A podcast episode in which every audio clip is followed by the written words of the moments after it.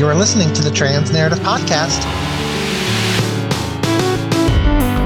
The Trans Narrative Podcast is dedicated to fostering a safe and inclusive space for the trans community. It provides a platform for trans individuals to connect, share their stories, and find support within their own community.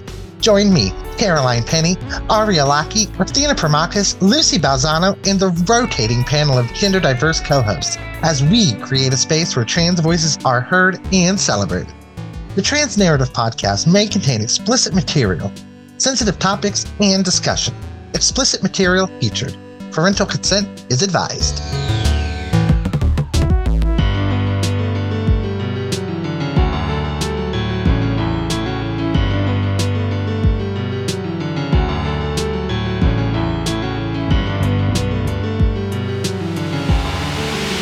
Well, we're here on the Trans Narrative Podcast, and I'm Caroline, and I'm joined today by some of the most amazing people that I am so lucky to be friends with Athena Promachus, Ariya Lackey, and Lusi Balzano. And joining us today as our lovely guests, it's returning from season one, Mariana Bosquet and Marla Alpert and Jessie Gender. Hi, everyone. It's so good to see all of you. Hey, good to, to see you as well. Good night. I'm, I'm so glad to be back podcasting. This has been um, it's been off and on this year, so it's just good to be here, and I'm just happy to to have this space to celebrate each other because I think that in these trying times of you know late stage capitalism and just you know onslaught of fascism. It's just it's good to come together and find community and and celebrate each other and remind ourselves that there is life outside of activism and politics and and that um and we'll probably still talk politics but you know i just want to celebrate each other because that's uh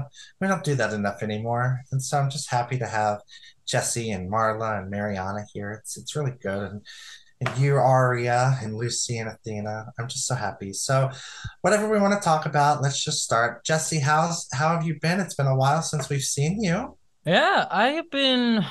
It's been up and down. I'll be honest, but right now it's doing good. Um, lots of. I moved to a new place. So I'm moved down towards Los Angeles way, mm-hmm. and I'm working on a movie, which is you know got delayed because of frustrating bureaucracy stuff that I've talked about uh, elsewhere on my channel and things like that. But the movie's still happening. We're filming now in October. It's looking like so that's really going well.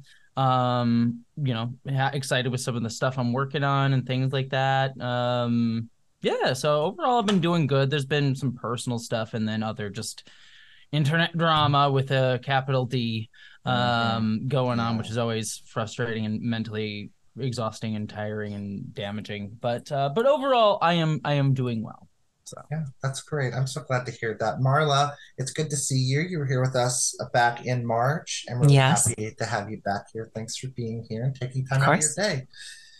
Uh, how have you been? How's thing? How have things been going these last few months? Uh, well, we're 36 out. Oh, sorry, 36 hours out from uh, FFS. So that's um, a whole thing. All right. So um yeah, I'm here on the show and it's going to be a completely different face by the time this thing airs. Oh, this oh, so um, having, oh having, I won't put the video up just for you. I won't. oh, have have like FFS is exciting and awesome, and I'm excited for you. But like, take care of yourself because I I will be I will say not to not to make you scared, but it was of all the surgeries that I've had, I've had three. Um, gender confirmation surgeries. That one was the hardest one to recover from. So yeah, I I have watched many friends closely go through it, and mm-hmm. I mean, I think I've done all the preparing that I can possibly do. I I have all the stuff I could possibly need. Um, but yeah, I mean, I, I I think right now I'm most afraid of just one waking up in you know all the discomfort and all the mayhem and um, all the bandages, and then the wor- oh, the worst part of it. I very specifically chose a doctor who was close by um, that works right next to a hospital in the same network, and I was like, oh yeah, this is great. It's like ten minute drive. This would be fantastic. Well, I like him a lot. Yes. Mar, I'm I'm sorry. I I just realized who you are. I've I've been like following and sharing your TikTok videos. Like I, I I shared a ton of TikTok videos like a week ago, and I was like, why does Marla look so damn yeah. familiar? I, it was this one to be specific. Surgery. You're so pretty. You're so oh. fast. you know what the number one reason is? To beat this filter.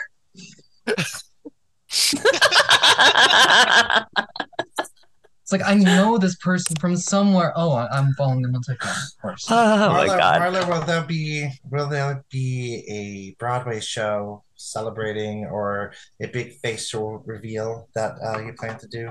at all? Um, I don't know. I don't know. I, I literally, I was joking, and I was, I, I might do it anyway. But I was thinking about, you know how Dylan Mulvaney had that um skirt with the mechanical little things. I was thinking about just getting like a few pieces of long cardboard and cutting them out and just going like this. Yes, please do that. That would be beautiful. I would love that so much. Uh, are you friends? You're friends with Dylan, aren't you? Yes. Oh my God! Could you like ask them if they'd come on our podcast for us? Next time I see her in person, sure. Oh my God! Um, I've asked her so many times. I gave her the idea. I said you should have the Dylan Mulvaney show, and she liked it back in March. So she knows the name Mhm. of the show. That's exciting. But you know, she'd rather go on Chelsea Handler's podcast. No, I'm kidding. I'm sorry. Um. Anyway, so well, that's so exciting, Marla. I'm really happy for you. This is Thank you. oh, Personally. I plan on combining my facial feminization surgery with my bottom surgery and getting a Kardashian kind of modification and putting a clit on my forehead.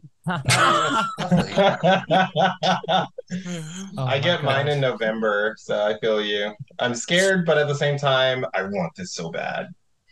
It's it's very having gone through. It's very well worth it, but it is it is a recovery. It is definitely a recovery. Yeah, I I'm think the excited the scary part was also like navigating through insurance because mine had turned me down at one point, and then now they're finally covering it. But the doctor, the, the surgeon I wanted to see is taking would take like another year. So instead, I'm going with Ozaki for um my current one that's going to be in November. Yeah, so But he good results. of, um, you'll be on a short hiatus from our show for a few months because next month, probably when the show airs, I don't know. So here soon, you'll be uh, having your own experience with facial harmonization surgery. Yeah, really when I get my new face, I'm gonna give you my old one. Please commit crimes with it. Walk Mhm. into banks. We're gonna be doing it uh face-off style, like with John Travolta and Nicolas Cage. I'll take the idea. I'm of that. down. I'll Marla, will you be my John Travolta or my Nicolas Cage? We can swap faces. Sure, sure, sure, sure. Um, Maybe uh, that's that's what you know what I want playing when I go under. I want um uh they're gonna take your face off. They're gonna rumble. They're gonna take- I want something creepy. That way, I have like nice dreams while I go under. You know, like maybe some like hellish creatures in my dream-induced coma. I had one of those. What? last They'd be cute. Oh god. I saw demonic symbols in my dream last night. That was. Was it from Encased? That's all I care about. No, I I was floating up and the room got red and I saw devil stuff and then my partner woke me up because I was making noises. So Oh, Anyway, sorry. So Mariana, um, we haven't seen you since the day we changed the name of our show officially Mm. on the show. It's so exciting. That was December 12th. I'm so excited to have you back. It's been so long. Hi. Hi, hi. So how's how's it going? How's how's things going for you? It's going. Got to keep trucking. Unfortunately, things are all over the place around here, but you know, I'm not as not as popular as our other guests. I'm just another random internet goblin just doing her You're thing. popular to me, Mariana, and you know that. Um, Yeah, I think just- you're like amazing. Don't don't underestimate yourself. I agree, or I'll come over there. Yeah, Yeah, yeah, you you do it. You come out to here to the middle of nowhere and and show me what to do. Show, give me your address and just see how quickly I arrive. Uh, On, on the show live, dox I'll- yourself. I'll Dox be like, yourself right Jesus. I come early.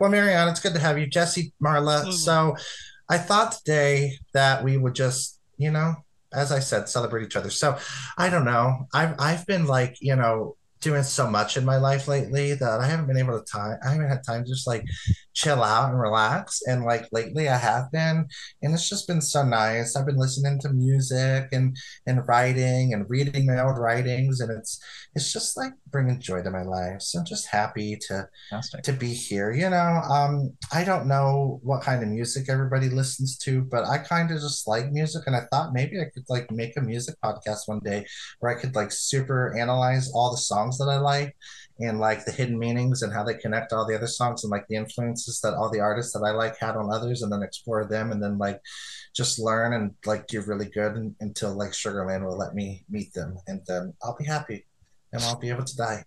So anyway, um Woman with goals. yeah, it's big goals, big goals. But I was I was gonna ask, I was gonna Yeah, can since we I- get into the Yeah, we, I need to know. I need answers. content here? Jessie, answer for your crimes. yes. yes. Okay, I I am I, I legitimately literally it is exporting now. I won't if you want my full thoughts, go watch the video that'll be out by the time Gi- this give is- us the cliff notes. The I am Cliff gonna Notes watch the version, video. the Cliff Notes version of my problem with that episode and the season generally, excluding two episodes, because the, there's two episodes that actually go against this, and I explain why in the video. But my problem with Star Trek: Strange New Worlds is the entire season is this very kind of view neoliberalist view of trust the system trust that like give yourself over to starfleet give yourself over to this system um, and it'll all be fine instead of it being about the system letting you self actualize for yourself. And my problem very specifically with the musical episode is like a lot of the songs are quite uh, about like oh we should just give ourselves to starfleet. Like the final end song of the whole musical is we know our purpose is to protect the mission. All together we stand as one uh like like it's it's it's this very conformist song about like just conform to the system. Our our entire purpose of human as human beings is to do the starfleet mission instead of starfleet enabling them to be their best selves which is what star trek should be about. And so i actually and, and a lot of this season has that. Like you even get a lot of um like the whole thing with um uh um or- ortegas. The whole her whole season every single beat with her the entire season is i am ortegas i fly the ship and that beat is reiterated over and over and over again. And her identity is linked solely to her function for starfleet. We don't get to learn about why she wants to be a pilot. We don't get to learn why she likes being a pilot. All we know is that her identity is what she does for starfleet. And so the whole season is very like conformed to the machine. And i and and the fact that they mix that with a an episode earlier in the season that's like starfleet is is a machine that uh, like actually can like oppress people and kick them out for being who they are. I'm like so you're going to say trust the system. The system works when you're actually showing that the system can actually harm people.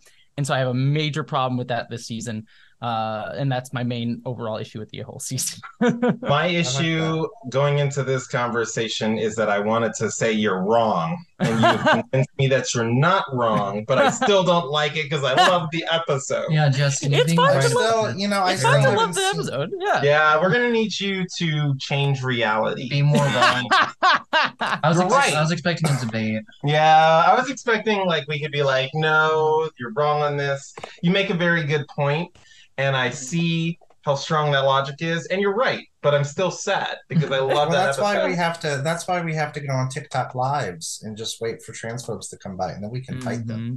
Oh I no, can, thank you. I can I can say this. What I can say is I, I can't specifically talk about it because it's not out yet, but it will be by the time this goes live. Is I got the screeners for Star Trek Lower Decks, and that season actually is fantastic because there's literally an episode where they go Starfleet is about letting you be your be your weirdo weirdo self.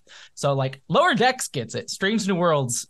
The think- basic the way the way that I break it down in the video is Picard season three was like your conservative uncle's Star Trek, Yes. where it's like, Yes. oh, every like the what's what like, Yeah. get a nostalgia. The next generation is scary. Like all the youths are gonna get, turn into the Borg mind virus.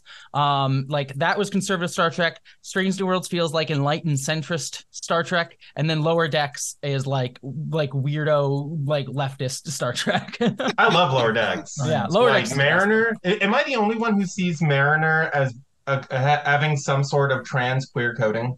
Oh, she. I mean, she's definitely bi- she's bisexual within the show, so she's definitely queer. Uh, yeah, I, I figured she's queer of some sort, but there's a couple times where she said some stuff that I've been like, that just sounds like such a trans like like did, did- is there a trans writer on the show like the egg scene when she was going through the mushroom or the the gas and she was like oh you got me out of my egg oh, and i'm like "Oh." See, my theory is Tendi is trans because um, number one, we learned she has a dead name, the mistress of the winter winter, constellations, that she doesn't Yeah, like true. using. She uh, they, there's one episode where they say like, "Oh, Orion women have pheromones," and she says not all Orion women do, and she's talking about herself. And so she says so she's like her her like Mhm. she does not like a cis woman uh in orion standards. Uh and then her whole story and this is I, again i can't talk about the episode but there is a Tendi episode this coming season that i've seen from the screeners that is quite literally about her being like i was assigned assassin at birth and i chose to be something else.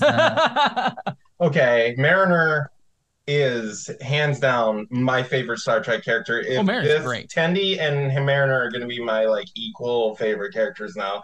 I love the shit out of them. Marla, have you also ever tawny seen Star Newsome is the sweetest person so anyways I have not seen any newer Star Treks. My father was like a Star Trek enthusiast. Everything was Star Trek. He watched Star Trek all day, all night, and of course, never picked up any of the leftist values. But um, um, You watch yeah, I grew up on um, Deep Space Nine and um, Voyager and Next. Generation.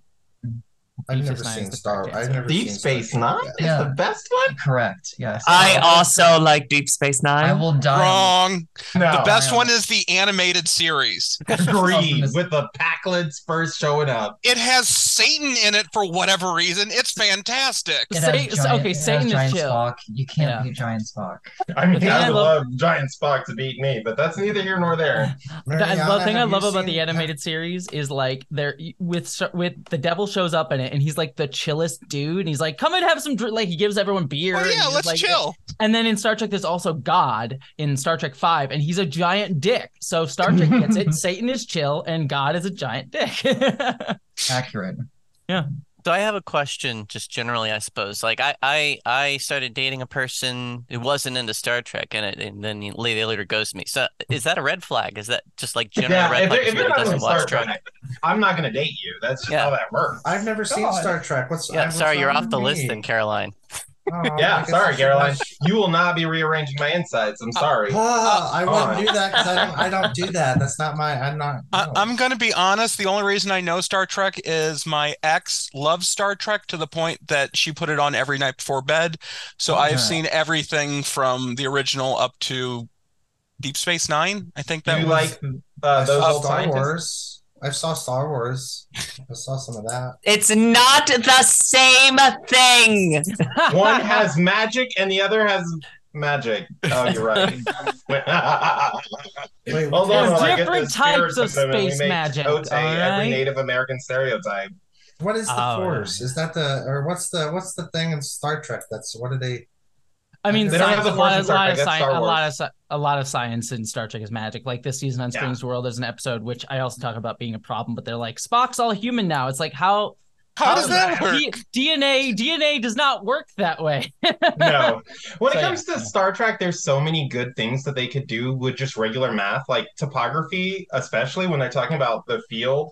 Like even with the recent stuff, I- I'm a big. I, I, I work in an engineering field involving satellite communications, and I have several degrees in math and science, and it just blows my fucking mind that every time they make up this horrible fucking technobabble stuff, when it's like you could easily bring math into this, like you, oh yeah the, the we're talking about how this warp bubble does this. And it's like yeah that'd be solved easy if you know Do you know, you um, could turn my- it inside out my producer, my the producer for my film is Dr. Erin Macdonald, who is the science advisor for Star Trek, and she she she is she literally talks about that in some of she's like, and I I don't want to I don't want to get her in trouble, so I'll, I'll keep it vague, but she's like, some shows come to me and ask me to yes and their story and say how do we do this in the good science way and then there's some star trek shows that come to her and be like make it work make it make sense and she's just like ah that okay yeah because they're like oh we're in chaotic space okay explain what chaotic space is oh it's the omega particle like Yeah. okay explain why this does this please give some sort of explanation Mhm. give me something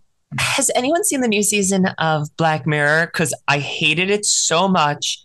So Half of the episodes were like magic and supernatural. I was like, when am I going to get a sciency explanation of what's going on? Well- and I never did. Yeah, the I reason is that they wanted to do it. They wanted to do a supernatural spin-off called Red Mirror, which is what that final episode was, and it feels Oh. like the what's his face um tr- was it is it is it Charlie Brooker who writes it? Yes. I believe it's him. He writes it. He um, I, it's very clear he was trying to work out some of that stuff in his system because it didn't get picked up, and he was trying to like backdoor pilot it. So that's very clear. What it was very clear like what that season was about. Yeah, that season, Black Mirror's becomes very milk toast. I feel. Yeah. The first I have- episode of the season was the only good episode of the entire say- season. I was gonna say I really liked the first episode. I liked how they made uh, references to the, the the strikes and SAG AFTRA and all of that. Uh, uh, speaking with Jessie, I'm curious. Um, have have the strikes um affected your your filmmaking at all, or is that not connected to you whatsoever? It it is and it isn't. I mean, this is what I talked about in the the video. Sorry, uh, because I I won't. I'll do the short version too. I did a video on it, so I want to be careful with how I I say this because, um, what the strikes are doing is they are striking against the AMTPT, which is the like basically the big studios like Disney, Warner Brothers, all that stuff. Um, and so the productions that they are striking against are those productions. And one of the things that SAG specifically has uh like talked about is it's important to do independent productions to show we don't need the studios. And there was like a whole other conversation that people were having is like, well, if you're on strike, be on strike, don't work for stuff. And it, it's it was weird like misunderstanding of like how strike should work. It's like strike the people you're striking against and then go and make your money elsewhere to show you don't need the system. So like Bob Odenkirk was like, be on strike. It's like, no, you should should do this. So, anyways, um so my film, I'm not a WGA member, and I'm and so I I wrote it, so that doesn't affect the writing aspect of it. The thing that would is all of my actors that I have on it are SAG uh, actors. Um, so it was one of those like we submitted months before we knew the strike. We knew the strike was coming, and so we submitted months before to get our uh, production approved by SAG. Um, and unfortunately, they like because of bureaucratic nonsense. They didn't get back to us until like the week before and then they like said oh you need to submit all this other paperwork that we had already submitted. There was a whole bureaucratic mess that i found very frustrating and anger inducing. Um and and it, even even with the like caveat of being like i understand you're dealing with a lot right now. It's probably hectic over there. But there was there was stuff that happened where it was just like very clearly being very rude. But anyway, support SAG AFTRA support the actors, support the strike like 100%. Just the bureaucracy of big unions sometimes gets very frustrating, especially when it's clear their eyes on certain the big system of the so their eyes on the ball of the big system and not like helping independent productions. So, anywho, it affected us in the sense that because of the bureaucratic nonsense, we had to cancel our shoot dates and we have rescheduled to another day, which has caused a hectic filmmaking stuff. But in terms of like how the strikes are actually affecting us in terms of like can we film or not, we can 100% still film. Um, you know, we're still able to go forward. It's just unfortunately bureaucracy is bureaucracy, and we have to deal with it. So that's the short version. I can go into more detail if we wanted to, but but ultimately, at the end of the day, just to be clear, we we are going to film. Um, and also we support this. We support the actors. We support the strikes. We've been made very clear to all of our crew and cast. Like if anyone's ever uncomfortable, feels like there's any problems, they're welcome to vocalize it. But everyone seems pretty pretty excited about it and, and good to go. And yeah, so yeah. Is that how like Ryan Murphy is doing it? Because like, why is he still filming like American Horror Story? But like, isn't aren't these people a part of the? Yeah, I mean it's it's yes. So SAG like the thing the thing with it is is that like I said they're striking against the AMTPT. And so with with the strikes it's like they are not allowed to work for any of the films for those big for those big companies that fall under that. There are some things like uh, I believe A24 for example is not with the MTPT. They signed a deal with SAG that and and the WGA that says uh, that they that, that like both sides agree with. Like they they they both sides said this was cool. And so SAG AFTRA workers can go and work on A24 films, for example. And the reason why that just like that distinction is important is, you know, it's trying to show that these actors and writers do not need the big studio system in order to make to, in order to get work. And in order and like we can make things outside of the system. And so when i when i hear like some actors and i want to be very careful because i want it to be like very clear like people deserve especially the working class actors who do not make a, a lot of money and working class writers which is the predominant bulk of the people in the unions. They absolutely deserve to be paid well. They deserve to be treated with respect. They deserve to not have their likenesses stolen and things like that. So it's very clear like that like support them across the board. But it's also important to realize that like this industry, especially in Hollywood, is built up upon like supporting the billionaires and millionaires who do not understand art and just see it as like a way to make more money. They they don't really see art as an expression of self. They don't see the creativity and the passion that people put into this work, and they just see it as like a line on their their budget sheet. And so it is important to support more independent media made outside of the Hollywood system in order to show that like this system is not the only way that this art can get made, that people can support them themselves. So I it is it is uh, so like with my production we're made with nebula which is a stream like it's a streaming service but it's creator owned. It's uh, owned by like youtubers who make it up. It's like all the stuff is made by like collective decision um, within the company. So it is it, it is trying to support more independent maze made outside of the system uh, that can support you know artists more directly being able to make their work. So yeah i mean I I am very much believe that like if you're going to keep the Hollywood studio system going, uh, people deserve to be paid correctly, paid fairly. Get rid of like these like the mini rooms and all that jazz. Make sure everyone gets treated fairly. But I also think we should start be start supporting things outside of the Hollywood system because the Hollywood system is not going to change. It is a very Mm-hmm. capitalist enterprise. So Yeah. We have the same problem over in the theater world. It's the exact same thing. And I'm like, I'm so disappointed that we have not joined in on the strike, just like, just to take advantage of the movement, like the way we're going. Like, it would help the strike, it would help theater. It like, it's an all around, you know, productive for both sides. And we have not done anything about it. Mhm. Same thing over here. The pay, unless you're doing Broadway, even if you're doing off Broadway, a lot of the pay is absolute tra- it's unlivable. Um, if you're, I mean, I, I've done, you know, things in the city for major theaters. We're not Broadway, and it's 400 a week in New York City. Are you in, are you, what? Um, Here's some cab fare. it's, it's wild. Um, the- you know, there's maybe like four or five th- regional theaters that pay a, a good living wage. There's, um, the national tours, which can be decent depending upon which one you get.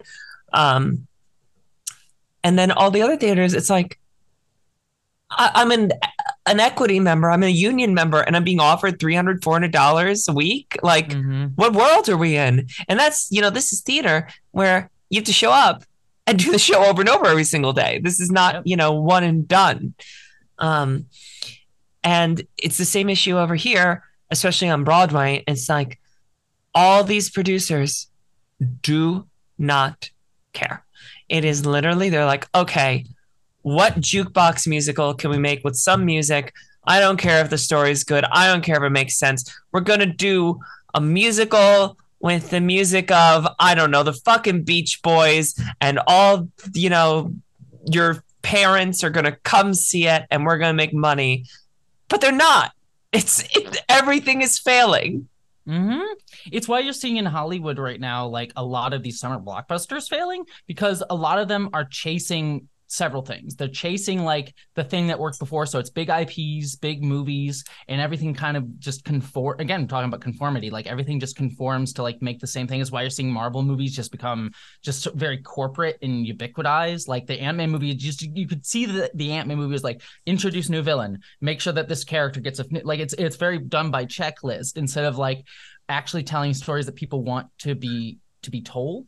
And so a lot of and so everything is just like intellectual property. So it's it's very easy to sell and market to people. Uh just sell them the same thing over and over again. You know uh very simplified themes of like family um non-controversial stuff. So don't put any queer people in it because that'll ostracize the like r- like right wing folks. We just want to make it so it's uncontroversial, very easy, can be just sold, doesn't have deeper meaning to it. It's just aesthetic. Um, it's just like the aesthetic of Star Wars, not the deeper meaning of Star Wars, the aesthetic of Star Trek without the deeper meaning of Star Trek. It's just like all this aesthetic sort of stuff. Um, and and so that does a few things in my opinion if we're going to get into like political discussion but it does um on the one hand it just like it means like the studios are not there to actually enable artists telling good art. They're just there to like regurgitate the same stories and over and over and over again, which is why AI is so appealing to them because AI is just, you know, regurgitating the same stories that they think work over and over again and can just make the same. It's just the way that their brain works of like, just make the same thing over and over again, just slightly different and remixed. And as a result of that, because things become more and more aesthetic, um it, it denies like art getting actually like meaningful art getting made. And also it allows fascism to creep into our our art quite often because art fascism is all about just aesthetics. It's all just about the aesthetic of power the aesthetic of strength the aesthetic of exuding something without any like any introspection without looking at yourself without looking at who you like looking at what it means to be human. Give yourself to the machine. Give yourself over to this greater thing. So Like, the mass media system that we have uh, Mhm. invigorates the the arts by putting butts in seats, and that's what pays Mm-hmm. the bills. And creativity does not do that. Conformity Emma- and Emma instruction to like or not Emma. What was it? Oh, sorry, nothing. Uh, Continue. Sorry, no worries. I thought we were on mute. But like, you know, the instruction to like admire and adhere to conformity, you can market that in mass. And like the Mhm. distribution channels are where you make the money and not in any part of the creative or or, you know, uh, product that you're actually putting out and putting that together. Because the Mhm. distribution channels can put out a uniform product that they can stamp out. There's no difference between like a movie A and movie B where there would be for Mhm. you know Broadway where it's show A night one, show show B night two. It's why I'm way Uh, more interested in like I always love like art that's weird and sometimes not always great, but like someone was trying to do something different than I am with like this movie that like checks all the boxes of good storytelling, but ultimately is just kind of the same, you know. I'd rather hear the second thing on your mind than the Mhm. first. mm-hmm. So what you're saying is theater and movies needs its Baldur's Gate three. That's Mm. that's what. it- Yeah, Yeah. exactly. Yeah. Precisely. Waiting. As long as I get to fuck a dru- druid that turns into a bear, I'm okay. I And then I like can make jokes about having I'm sex with bears. But Um, and now well, I, I should go back and I should say, like, as far as like um small regional theaters not being able to pay, they're failing. They're paying nothing and still failing. I, I don't know. This industry is not it's not gonna survive at this rate. And then as far as like the um you know uh, the not being controversial on Broadway, we had every show that was centered last year that was centered around um, anything but whiteness and heteronormativity failed. I mean, we had a show win a strange loop win the Tony Award and close five months later because it was black and it was queer. And we had Ain't No Mo', which was like super popular, failed immediately. Um, K-pop, even though it was popular with a lot of people, failed immediately. And, and, and it's just, I don't know if I said this last time I was here. It's just like everybody who is not white, hetero, uh, cisgender has had to learn to appreciate stories that aren't their own. Mhm. And other people need to do that for these other groups. Yeah, it's it's it is it is because our society does not. It, it fosters like it centers one identity, white cisgender dudes, and it tells us that we should all have empathy for them and understand their situation and their point of view, which is why you get people like they deserve they deserve this because we understand the struggle that we that they've gone through. And whenever a queer person or a trans person or a black person or any other marginalized person like speaks up about their perspective because it is not seen as something empathetic something people understand It's like oh you're just and usually will ultimately be about why the system is failing them and people want to make sure they don't want to upset the system because they'll lose their sense of comfort and sense of like the way the world works. They will get angry at that person they will get angry at them they will they will feel like they don't want to listen to that they don't want to go out and listen to that art because it will it will it will disrupt their sense of like the way the world works that how they feel comfortable and no one wants to do that especially right now when when the world is so I mean, this is how fascism works, right? It, the world it forces people to get to these crisis moments because capitalism put, creates these endless crises moments, and then because of that, it will it will then start to like violently reassert the system by saying this is the way the world works, this is how it all works, and so we'll push out everyone else very violently and Mhm. try to reassert itself. I Sorry, feel I'm like talking about fascism. This is this this is not Caroline. This is not your. This is not what no, you were aiming for. It is totally okay. I don't mind because it's something that's affecting all of us, and it's a real thing. And and um, I also will be having another podcast about like civic journalism that Athena Mm-hmm. and I have been working on together so passionately. Uh, I, I'm like dedicated. I don't know why I said it like that, but um, so that's where we'll put all the doom and gloom. Well, like one thing that I think that we need to like counter that sort of conformist culture is people who are radically capable of being divorced from that system of, of needs that are set up by the systems to distribute media and things like that. Like the spirit of Abbie Hoffman in publishing Steal This Book. Right on the cover, there's the instruction to make sure he doesn't make any profit off of that, right? Mhm. Or or And that's I why I'm trying to write. do with my film too. Yeah. Yeah. Writing is fun. Do you write? Uh, well, obviously you're right, uh, Jessie. Um, Marla, do you write often? I've tried my hand at it. I just I get distracted. Um, I, I mean, I, I've written um, copy for things before, but as far as like writing a full piece, no. I did. I hate saying this because someone's gonna like pick it up and like do it better, and it's gonna like win an award. But like literally, by January eighth of 2021, I was writing a dark comedy about January 6th um, of like almost like um if you've ever seen No Exit or maybe it's a little bit like uh Waiting for Godot like of all these senators like trapped in a panic room all like waiting for someone to come save them and blaming each other and Oh, Um, that. That's a great idea, actually. That, that that because that's actually a really cool idea. That makes me think of that one episode. I don't know if anyone here ever watched House of Cards, but that made me think of that one episode where the entire episode, um, the the president and all the main characters were trapped in a room because uh, someone mailed them anthrax, and just them dealing with being in lockdown, and it was it was. I like I like Anyway. prison shows. I like prison. I, I've seen a show. It's called Wentworth. Has anybody seen that? It's an Australian show.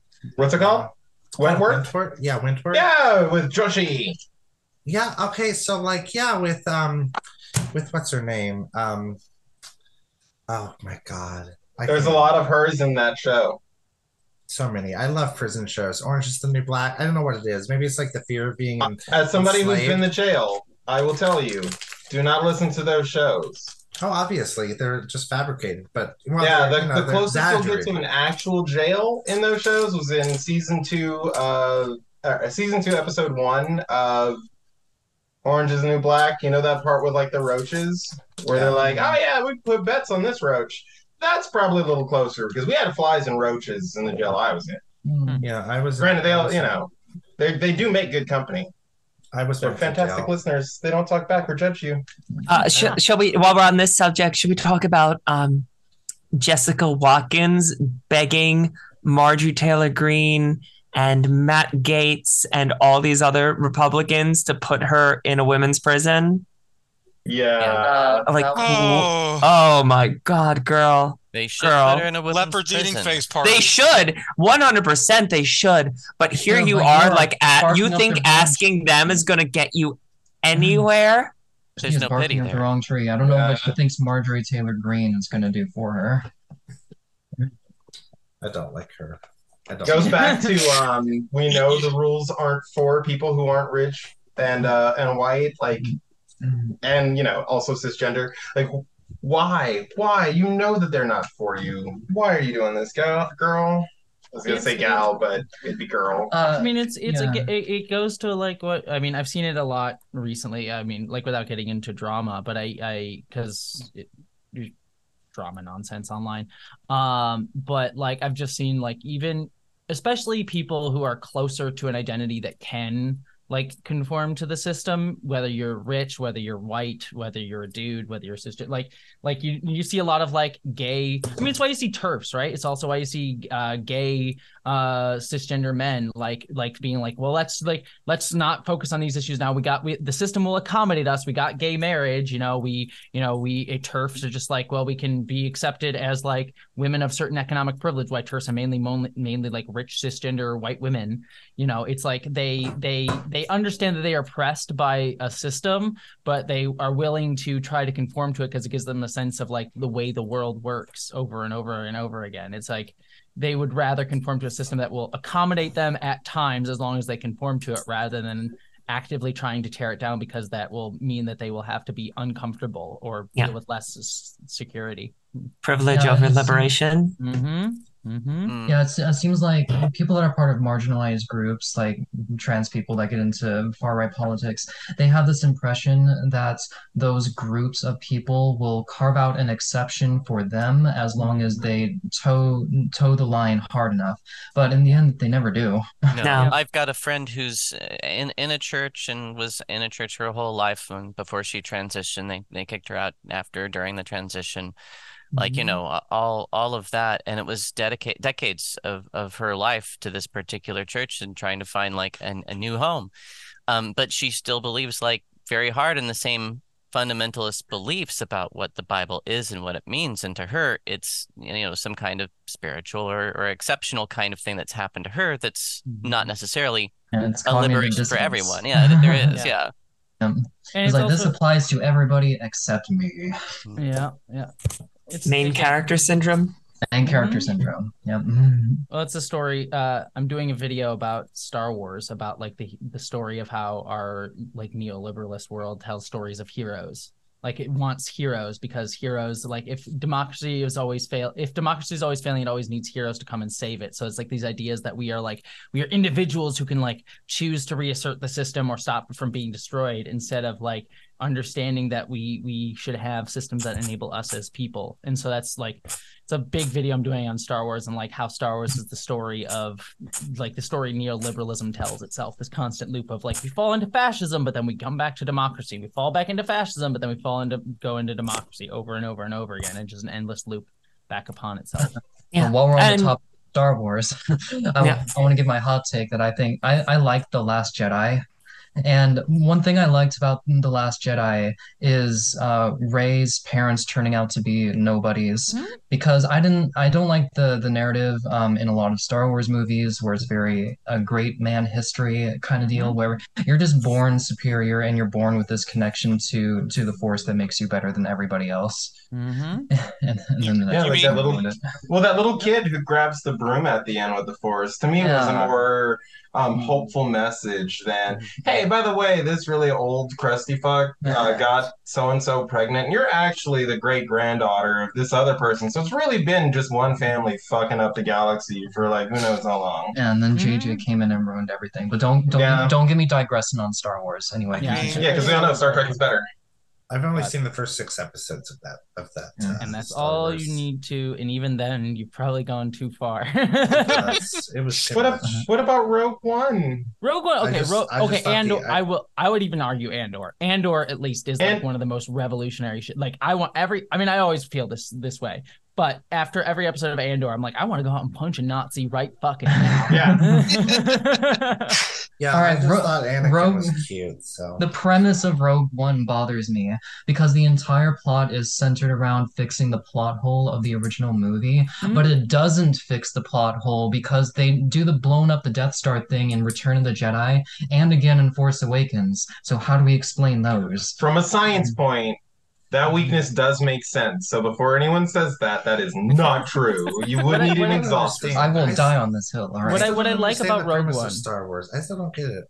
It's fair. What? What? I mean, I, I get it. I get the premise of like you know, you know, it's like a, isn't it like a undertone for like a you know, fascist versus like you know, communist? it's it's it's fascist no it's fascist it, fascism versus democracy so it's basically like neoliberalism versus fascism is basically the idea but it, it's uh, if i i, we, I get into a whole tangent because like i said i have a whole video on this but it's very much like can. Joseph Campbell's hero's journey written to science fiction, where it's Yep. like, oh, it's go and like there's a hero who like needs to go into the cave and save everything. Mhm. It's- But it- Oh. and then I go into this long history in this video about like how Joseph Campbell's hero's journey is about like excluding a lot of like important like cultural differences in a lot of mythologies and trying to shove it all into like the way he views the world that centers men, that centers white dudes, that centers Western culture. Anyways. Yeah, I, think that's what I liked about. That's about what I liked about the Barbie film was that Mhm. not to spoil it, but it doesn't follow so much of the hero's journey. It follows what it's like they call like the heroine's journey of the, which is like the females, like the the woman's journey of um of of like that hero's journey aspect. So that, which is I don't. I don't, I don't know, Caroline. It sounds kind of like woke feminism to me. oh my god. I Okay, know. anything that has a heroine in it is obviously woke. So Obviously. Mhm. Checkmate, liberals. Yeah, I mean, I haven't seen Barbie. I think one of the two, but again, I've watched, listened to a lot of analyses on it. So without like going into it, it feels like commodified feminism, which is ultimately like number one, it is commodified because it's like through Barbie, so it's ultimately upholding Mattel as like a product and how capitalism makes all critiques of itself part of itself.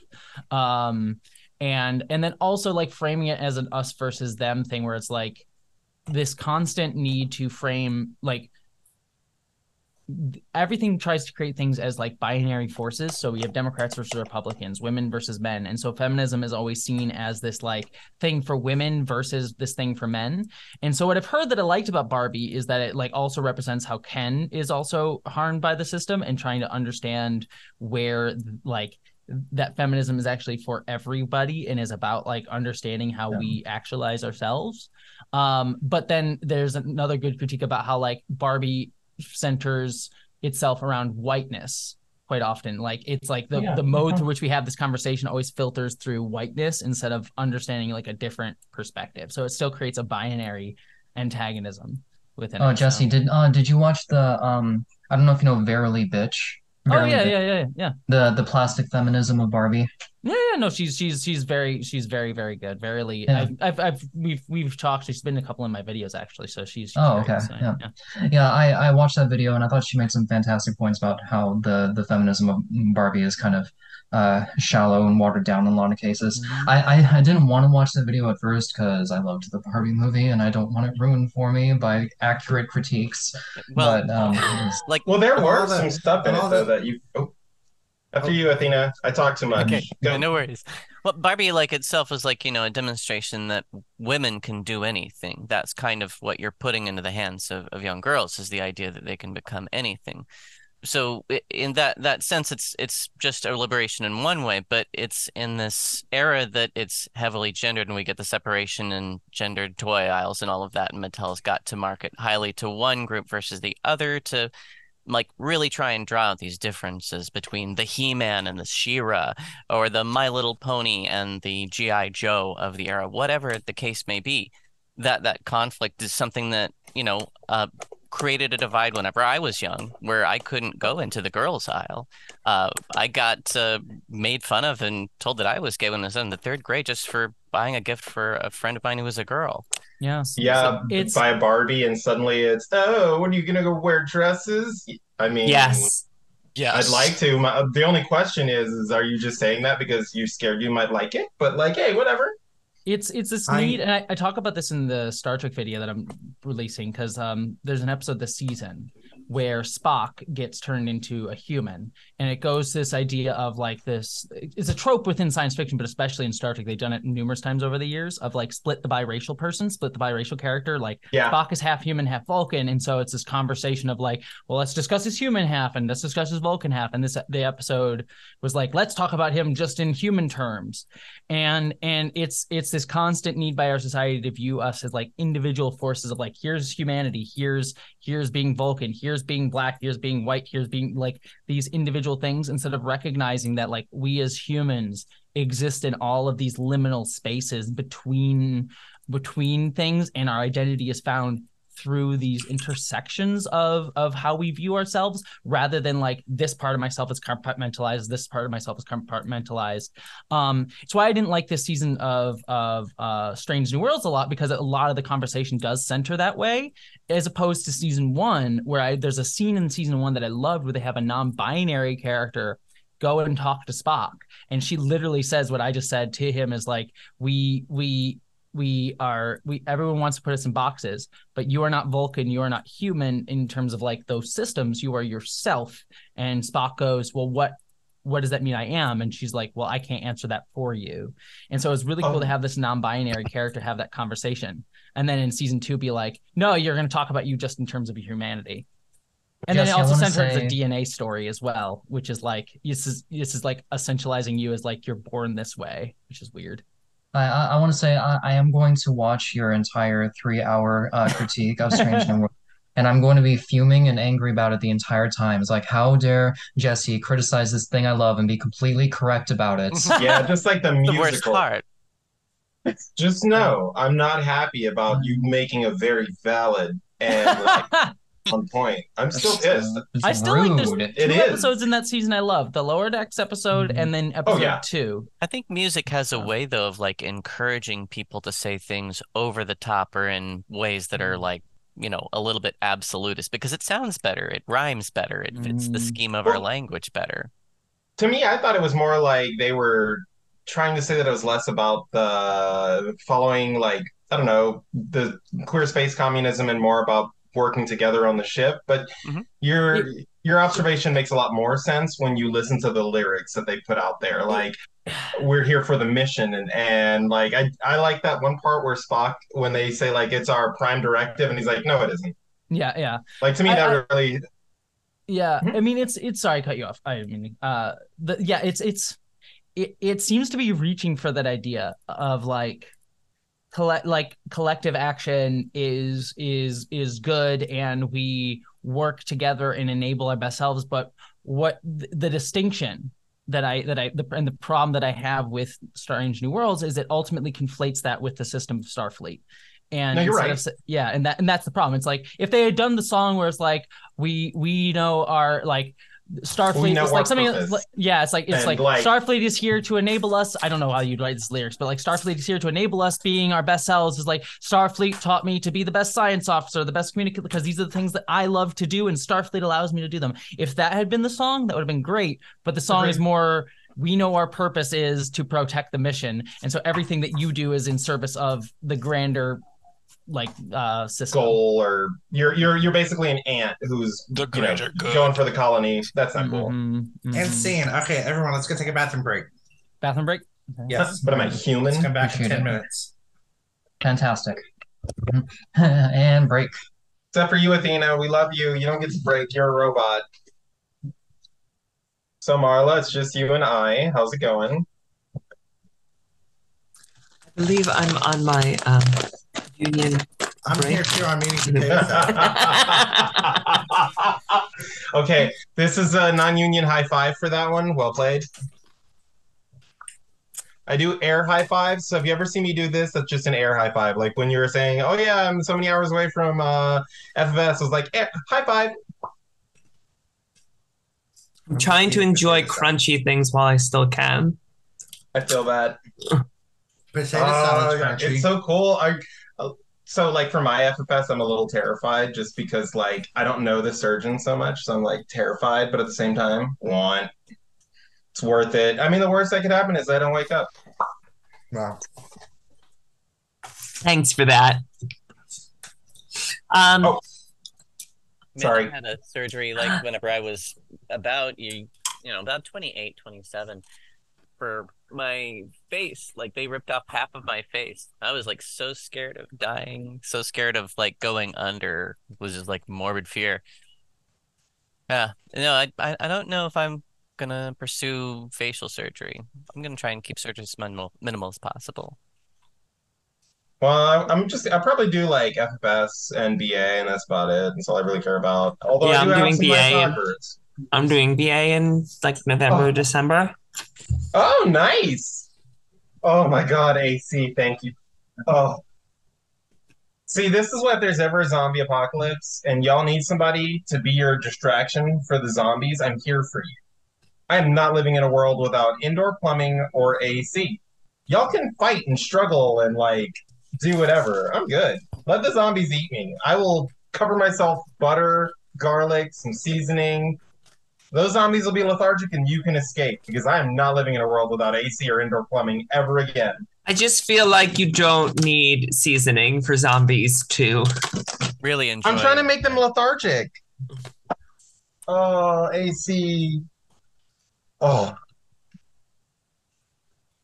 in the Midwest heat dome. It was like 90. yeah, Ariya has that really the really old ACs, so it's really loud and I can barely hear you all. Mm-hmm. Like the Oh, window I can put my hair down now.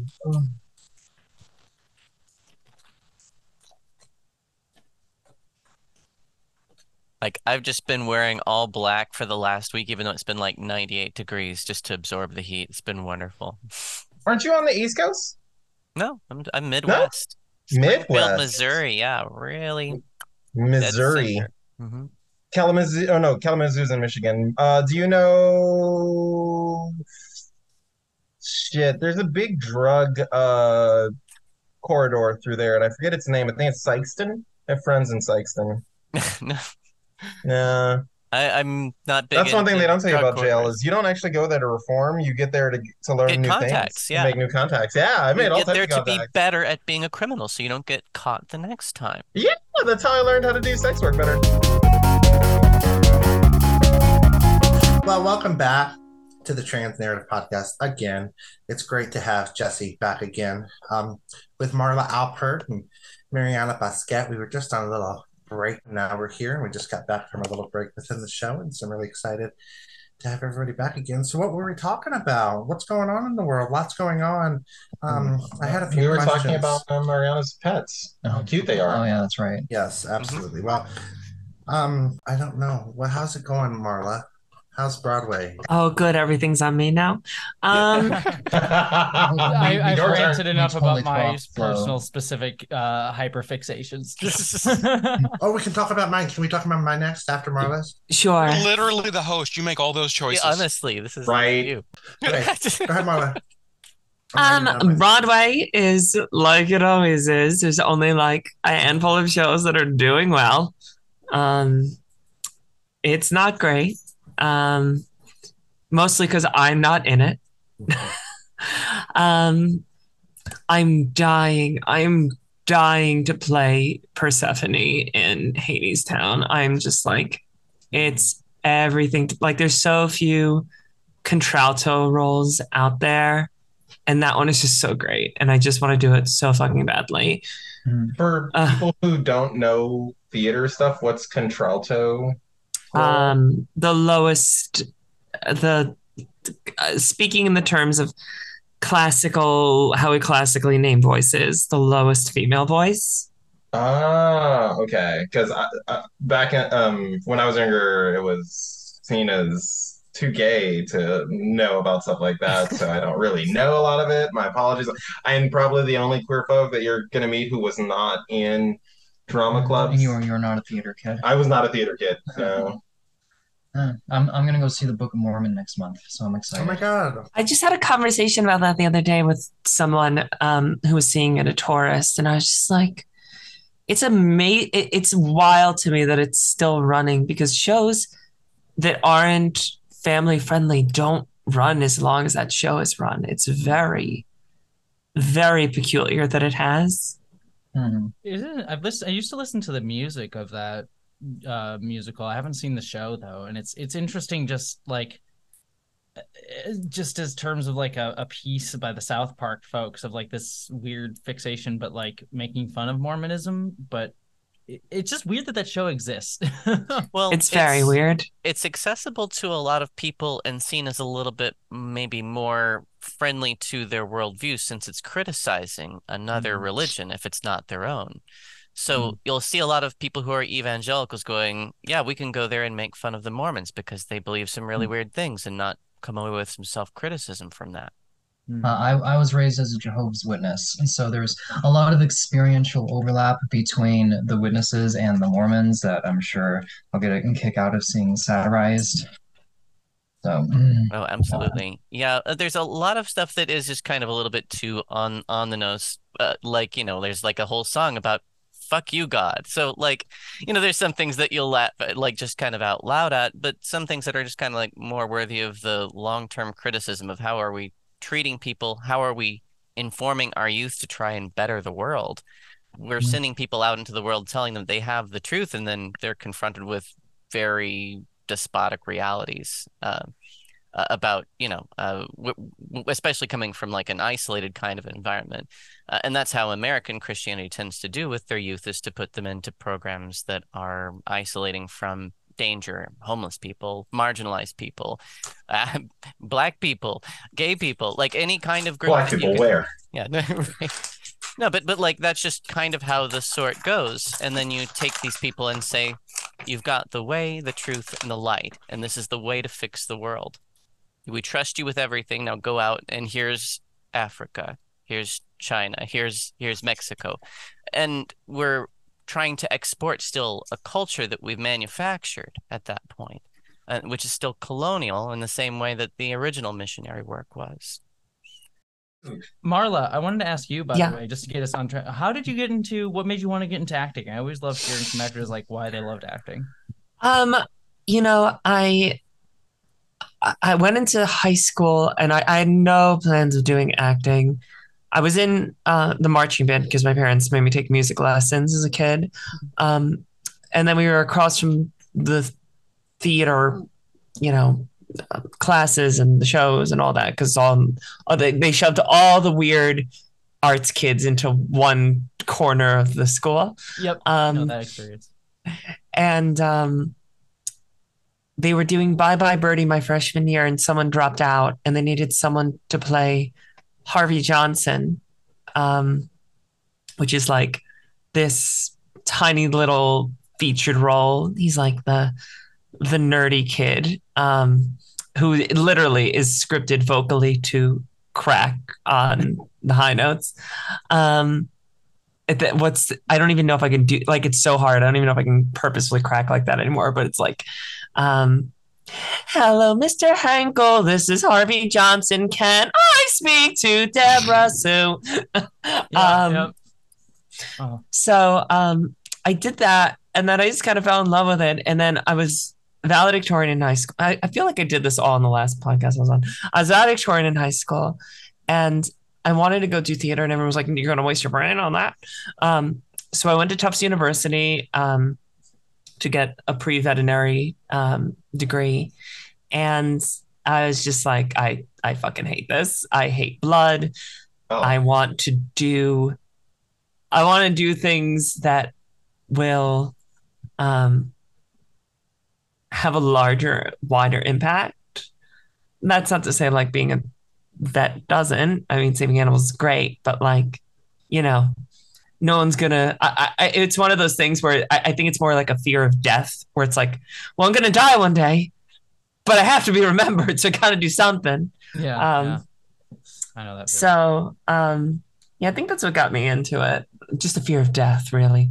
Um, It is it is funny too because like uh Bye Bye Birdie was like one of my first like trans moments as a kid because I got I my my theater director like came in and is like well because I auditioned is like well we have a part for you and we uh, want to see if you're okay with it. Would you want to play the main character's mother? I- and I got to play like the the old lady. I got to wear like, Yeah. like dresses on stage. It was very fun. Anyways just was like oh Bye Bye Birdie weird weird trans moment for me. Anyways I didn't mean to cut you off. It was funny. Yeah, I mean, so I dropped out of school and I went and got uh, um, BFA in musical theater, um, and now I'm here, and it was great. It was great till I transitioned. I mean, like.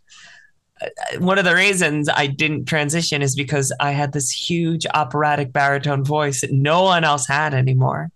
And you know, you're getting um, uh, smoke blown up your ass 24 7 of, oh my God, nobody sings like this anymore. And it's like, well, I like being told I'm good at things.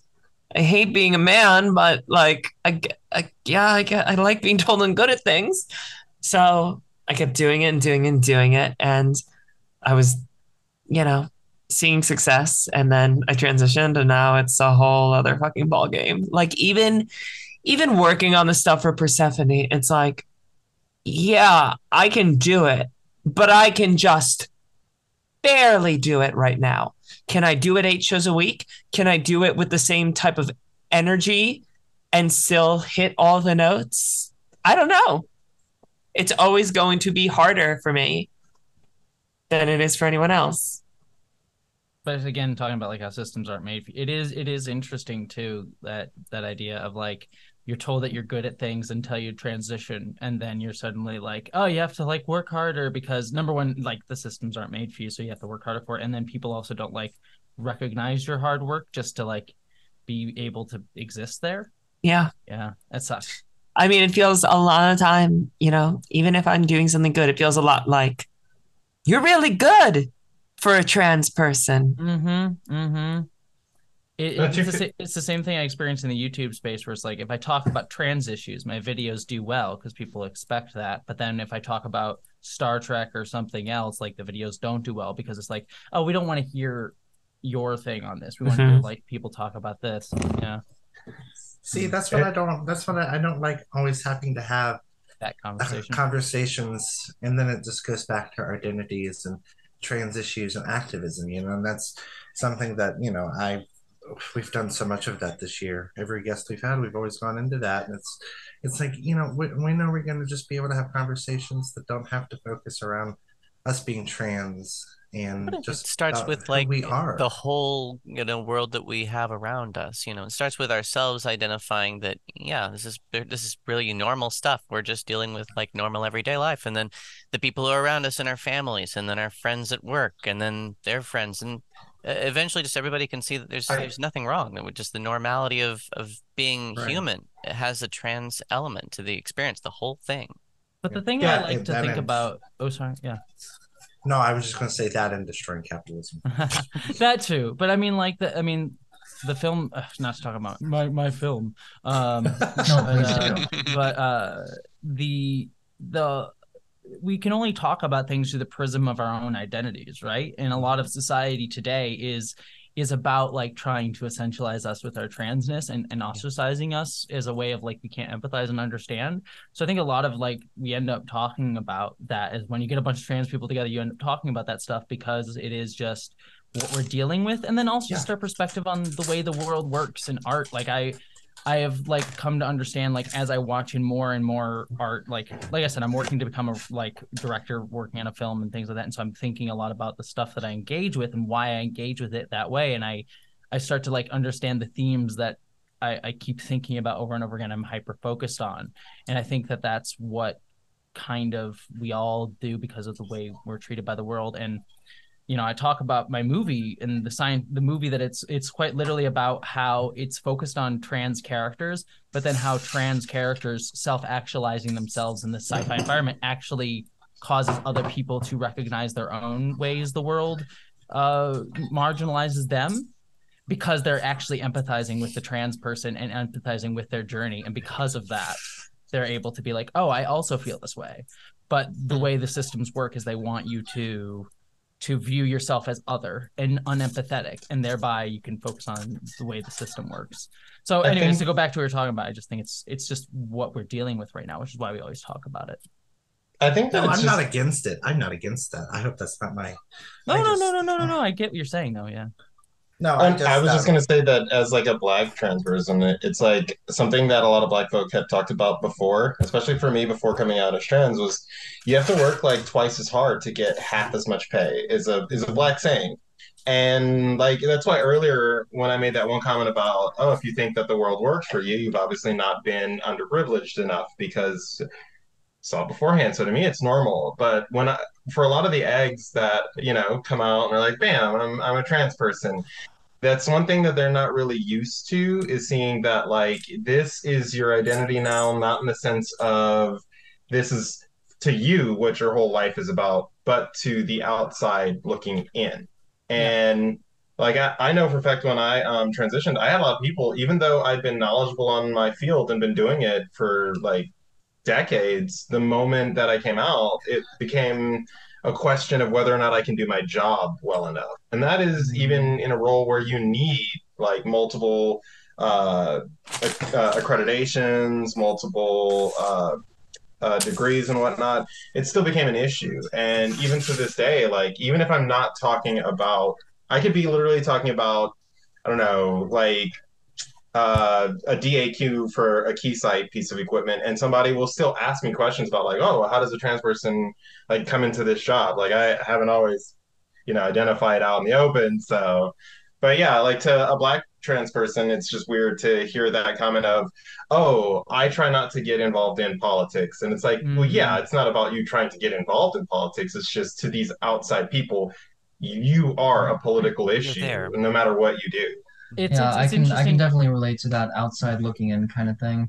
Because back in the day, I I I was already I, I've been progressive for a long time, and I used to be a lot more willing to like debate people on topics and argue with people about my values and things like that. But it, I definitely felt a, a shift in my mentality when it became about me. It's like I don't. Mhm. This is my life. I don't want to debate about it. I don't want to argue Right. about it. Well, I Yeah, you just go throughout your life, and then you have these experiences of people being like, "Oh, but you're trans. What about this?" And it's like, I, I'm not here for that. I'm here for this other thing. Trans is one facet, but that's all they're gonna see, and that's because you're no think longer seen as the norm or the everyday Joe like you see and portrayed in representation in like media. So It is interesting so- because like the the ex the way I because like my own journey with that too has like been like again like very everything is external. Like I was dealing with my own inside like feeling like shit because I was trans and not able to express it but like the world around me viewed me as like a neutral force even though that's a political Yeah, decision to view me as a neutral force. And then now mm-hmm. I'm sort of seeing like how I am you know tokenized decentralized made into this like product to understand through a trans lens. Um and and what's been interesting is I've been reading a lot of philosophy um and and it, I was talking with one of my my uh, fellow um YouTubers foreign man in a foreign land who does really great videos on like Oh, I love that guy. oh he's great he's the sweetest human being too best husband He is, and he's so like hmm queer queer friendly. I Oh, love he him. is he is wonderful, and we we were talking, uh, and we were just chatting, just uh, individually. And one of the conversations, like I've been reading a lot of philosophy, and what's been interesting to me is I read a lot of like, been reading a lot of like white trans femme like folks like writers and and what's always been interesting is like i'm like oh i'm writing a writing a video. I write from that perspective. Then i go like well i wonder what like a like a black trans femme perspective on this is. And usually it will be a lot of very similar things that the white trans femme said but it was written 30 years earlier. It's like oh yeah i see i see. It, ta- it takes took a little bit longer for us to get here. Yeah, I, I definitely don't think that um, you know because I like talking politics, I really do. But as somebody that's like deals with mania, I I find myself often getting so caught up into it that it becomes like my life.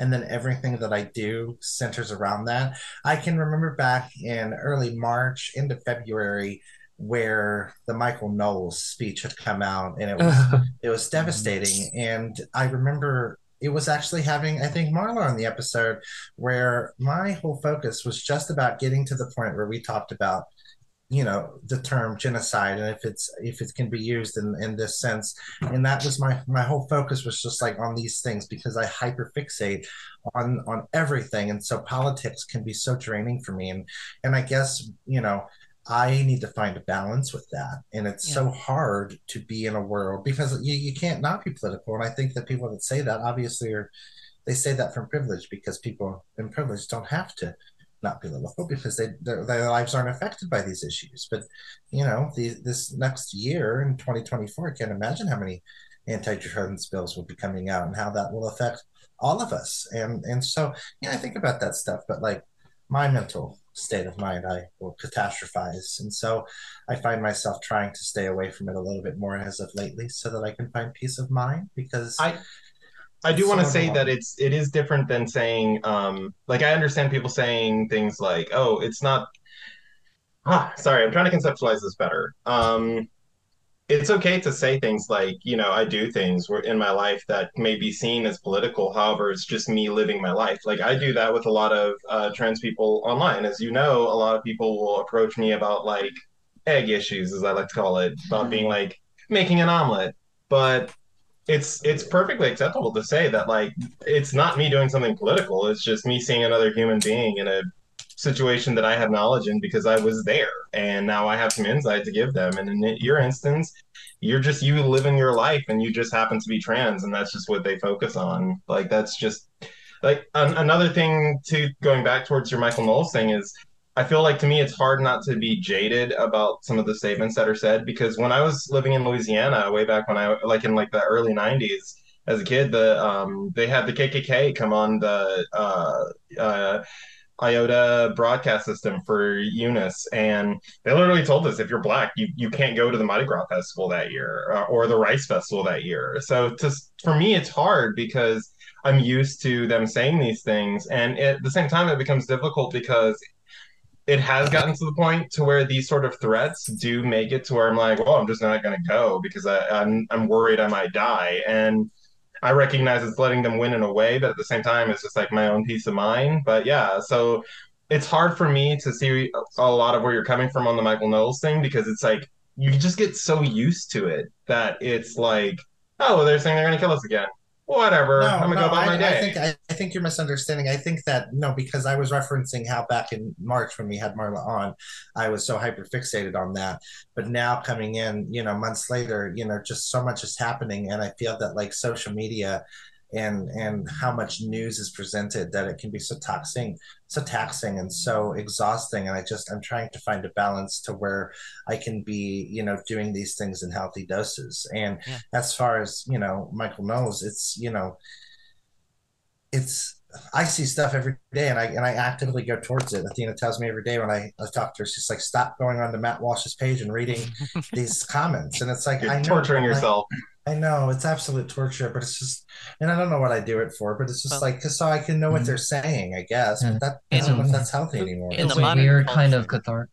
Sorry, go ahead, Athena. Uh, no worries. We we, we mm-hmm. are always threat scanning uh, as mm-hmm. human beings, and like some of us are just kind of wired to like stay up late and look out on the horizon and see what might be looming from like the youngest I can remember, there was always like this threat of the end of the world. And sometimes it was like nuclear Armageddon, or sometimes mm-hmm. it was the rapture, or the Y2K bug, or whatever.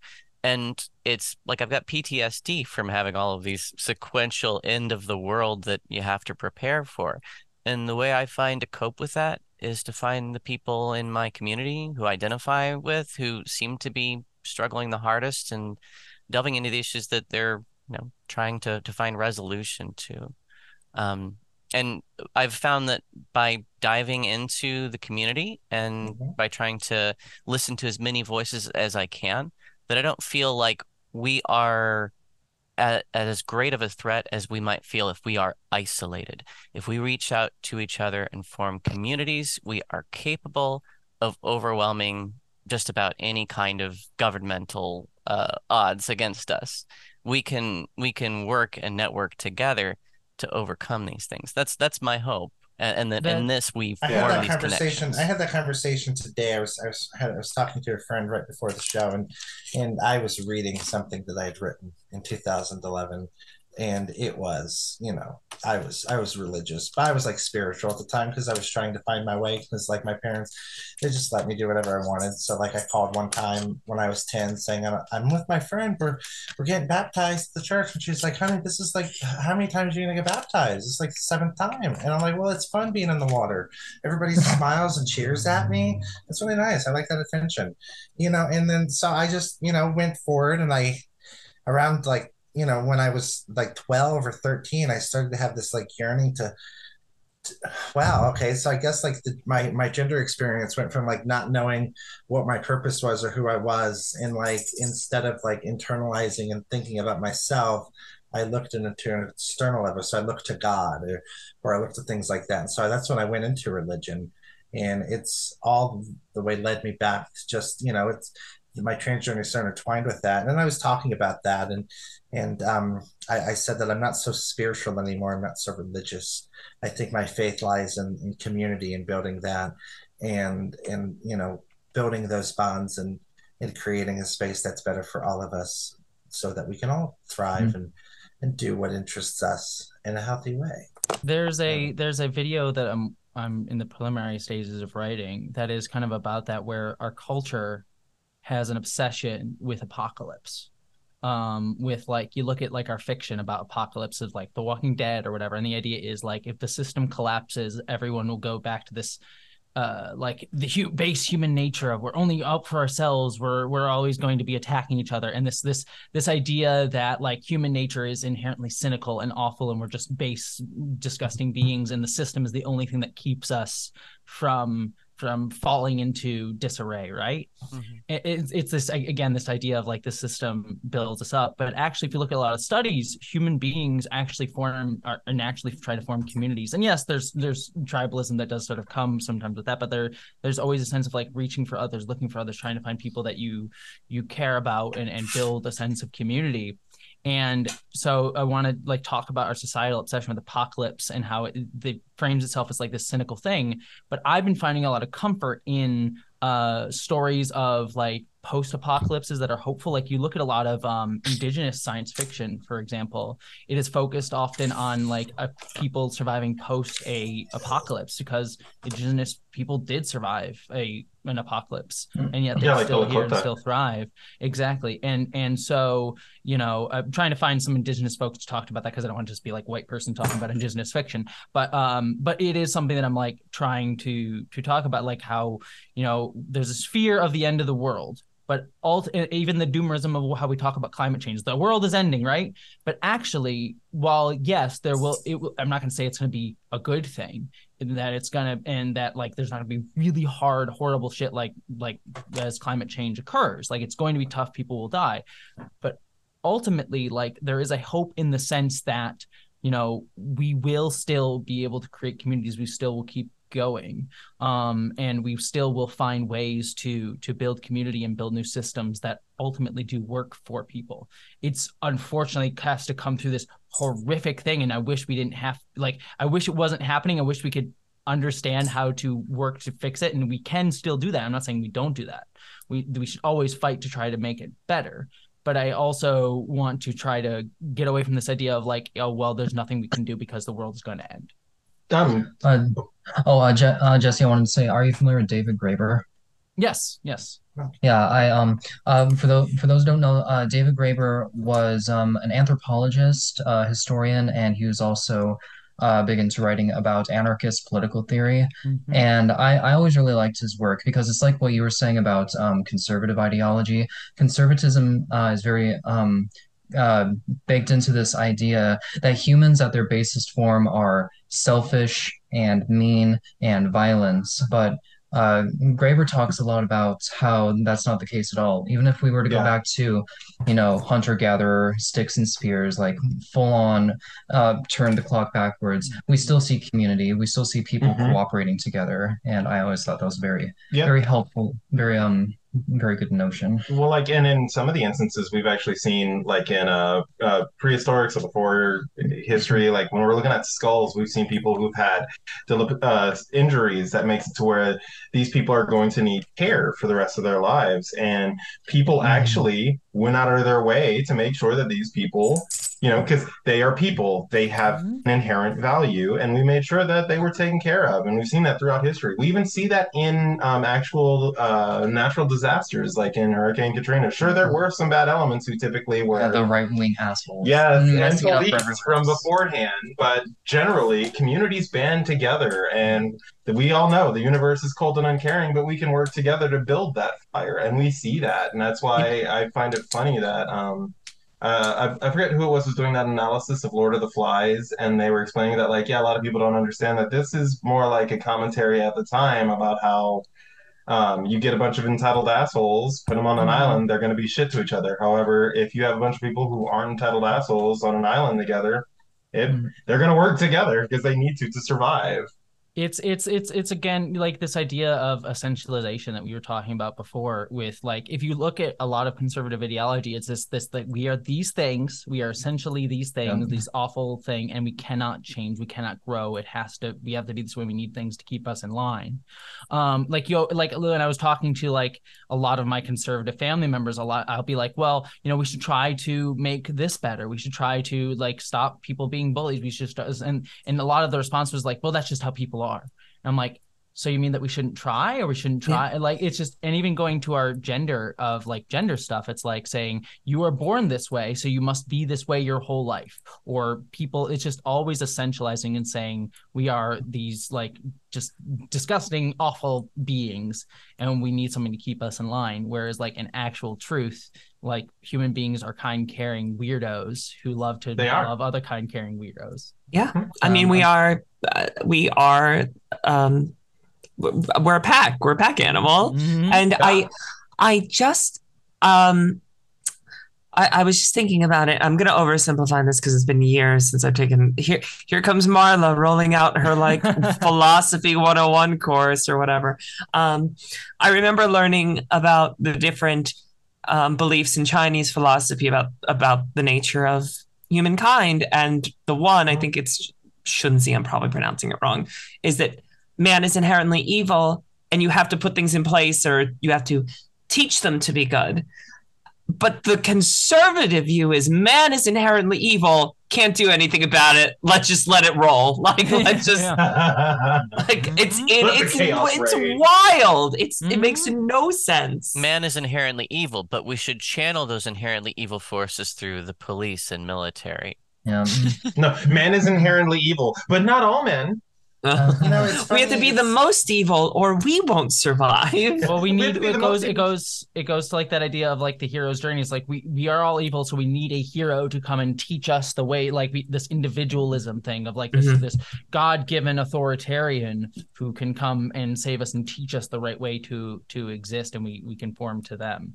I mean, that's one of the biggest defining characteristics uh, in Umberto Eco's understanding of fascism is Mhm. the under of the there's the masculine hero. That's the Mhm. ultimate um, identity is of the masculine hero. One who never surrenders. Strong man. acts acts for action's sake. Mm-hmm. And never re- um, never reevaluates their own like actions or belief system because you know that's the weak way. Actually, I need to write that down because I am writing about Umberto Eco and the hero's journey in my Star Wars video, and I want to make sure I write Oh, that as a note. It's just it's funny that you bring up philosophy because um, it was I took a philosophy class two years ago, almost three now, and I was in the closet still at that time. Um, I was, you know, miserable, but I had but I had a settlement uh, from a car accident that I was in, so you know it was still a good time because you know money and stuff. But um, and I went to this college, but it was on Zoom because it was in the pandemic. And I had a philosophy class, and I met this man, and they asked me, Why am I excited to be in class? And I said, Yes, I'm excited to be in this philosophy class. I and this is funny looking back. I was like, I'm this is I've waited my whole life to to have a college course philosophy class, and I'm so ready to be here. And then and then he basically said that um, the reality is the bible is like whatever the bible says and it's biblical truth. And so i was like what? And then we fought like every class for like two weeks.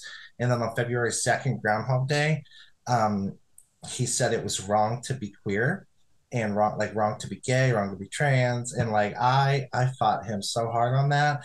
And well i guess in in the terms that Lusi would provide that cracked my egg because I got so angry that this man told me that it's wrong to be gay that I realized that like this is the person like this kind of person is why I'm denying who I am as an individual. And then I just I came out and then uh, I started going to a drag show. And that's when I met Della who's been on this show three times now and changed my life. And um, So you're saying one of those degenerate college professors, one of those liberals enticed you No, he was into a a Republican. queer No, lifestyle. he was a Republican. No, I was- know, I know. was- he was I just want to know under what philosophy, on under what framework of philosophy do you come to the conclusion that it's immoral to be gay or trans? Like, He's a I- he's a deontologist. Well, I have it on Zoom if you'd all like to listen to it one day.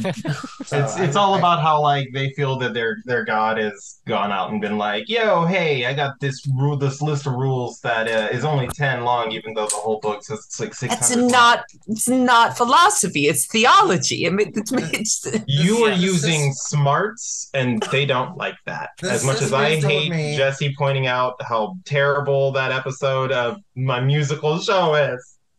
but it, it goes well. It it's goes to funny like the because idea that that cis, well, uh, Oh, no, that cis man, he he literally told me that because this guy Descartes, Rene Descartes, a philosopher, white Rene guy, Descartes. yeah, said that he Oh, said he said I think therefore I am, and this guy said to me because Descartes could think he could then doubt himself, and because he could doubt himself, that proves God. And I was like, what?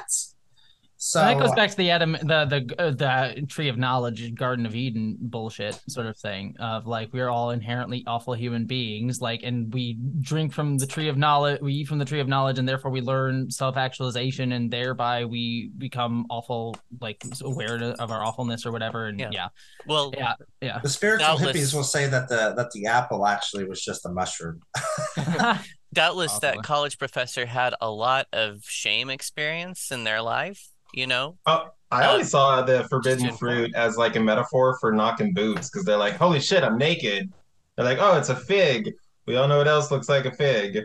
Oh yeah, that is Yeah, true. that's that was my hypothesis in my uh one of my weird college courses. Yeah, I went through weird phases where like spirituality tried to explain everything. So they were like, the apple actually is this like psilocybin mushroom, and I was Well, we, we, we can talk Oh. about that when we inevitably have Joe Rogan on the show.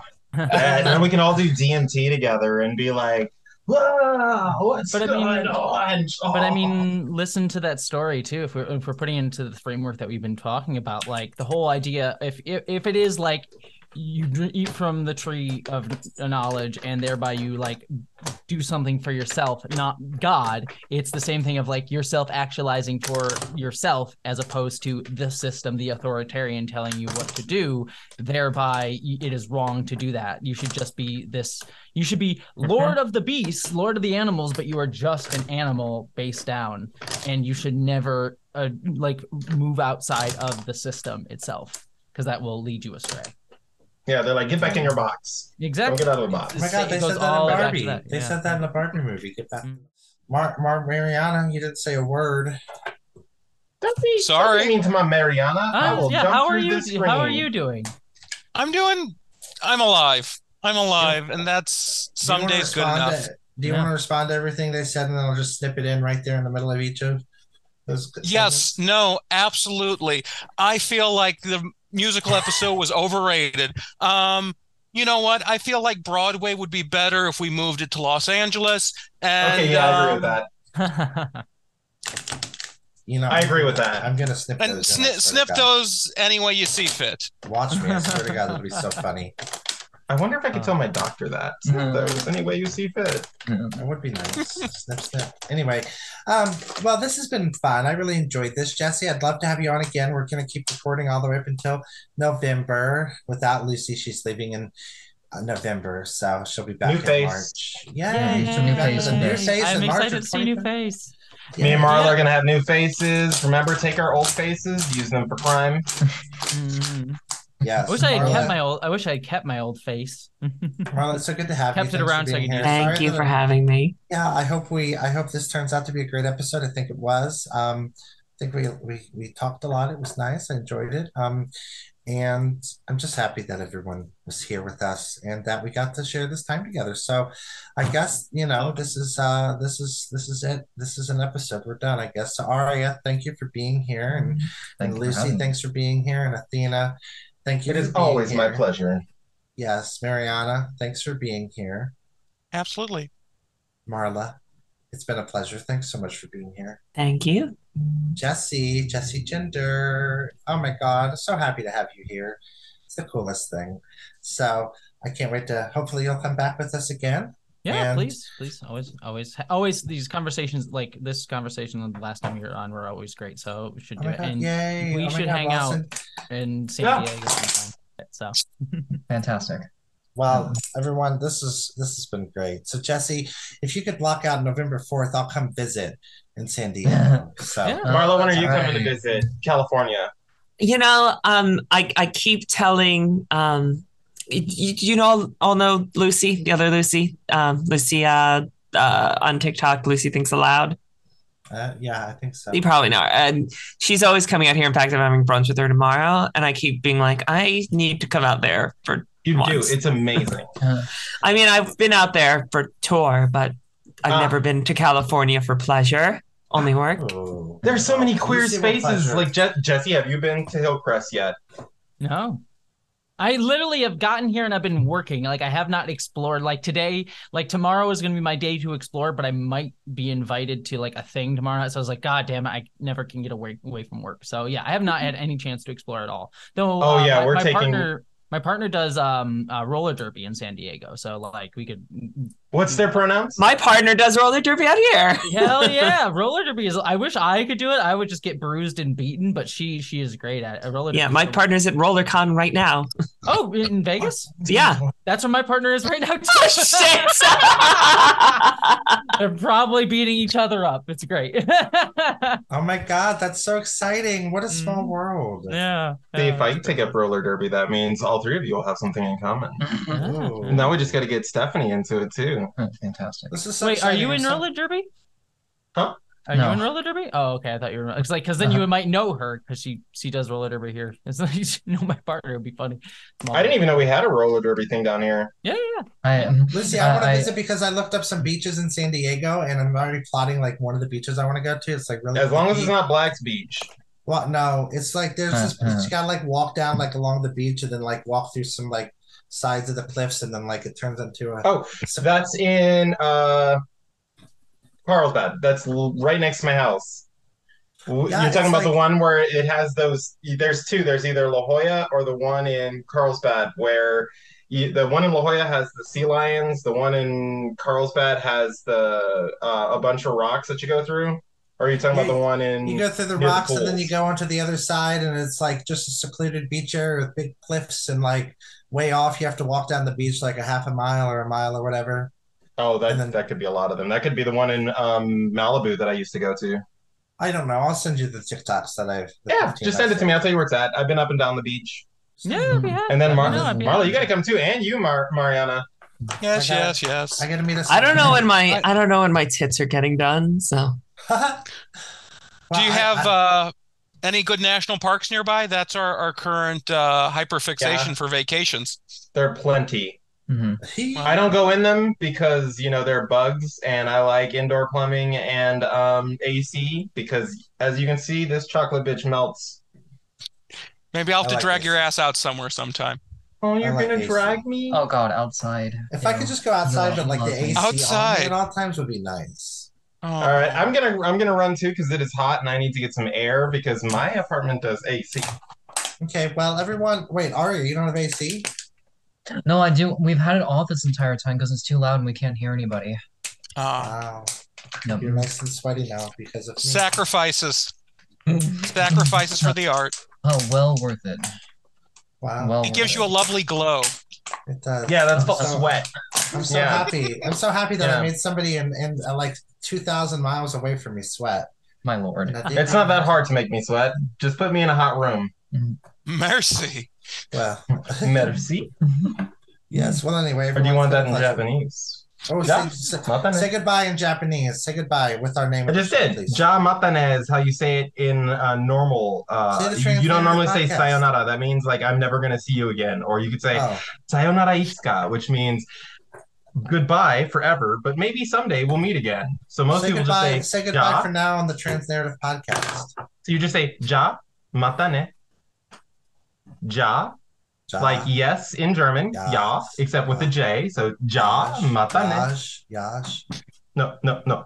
Ja, Ja. ja matane. Mhm. Oh my God, that means so much. Thank you. Okay, well, Jessie, Marla, Mariana, I'm gonna message all of you. I'll just follow up email, and it's been so nice. Great I'll see you all soon. bye. Bye, Pleasure. everyone. Bye. Bye.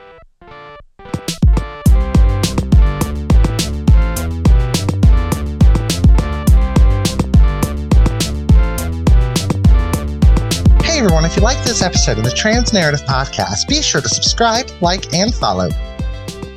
This podcast is available on Apple, Audible, Amazon, Spotify, Google, or YouTube. Today's episode was recorded on August 26, 2023. Today's show was hosted by Caroline Penny, Ariya Lackey, Dina Promachus, and Lusi Balzano. Today's guest was Jessie Gender, Marla Alpert, and Mariana Bosquet. Trans Narrative Podcast was created and produced by Caroline Penny. Music provided by Athena Promachus. This episode was brought to you by Spotify for Podcasters. If you'd like to reach out, learn more, be a guest, or are looking to get involved with the show, email us at transnarrativepodcast at gmail.com. The Trans Narrative Podcast is dedicated to fostering a safe and inclusive space for the trans community. It provides a platform for trans individuals to connect, share their stories, and find support within their own community.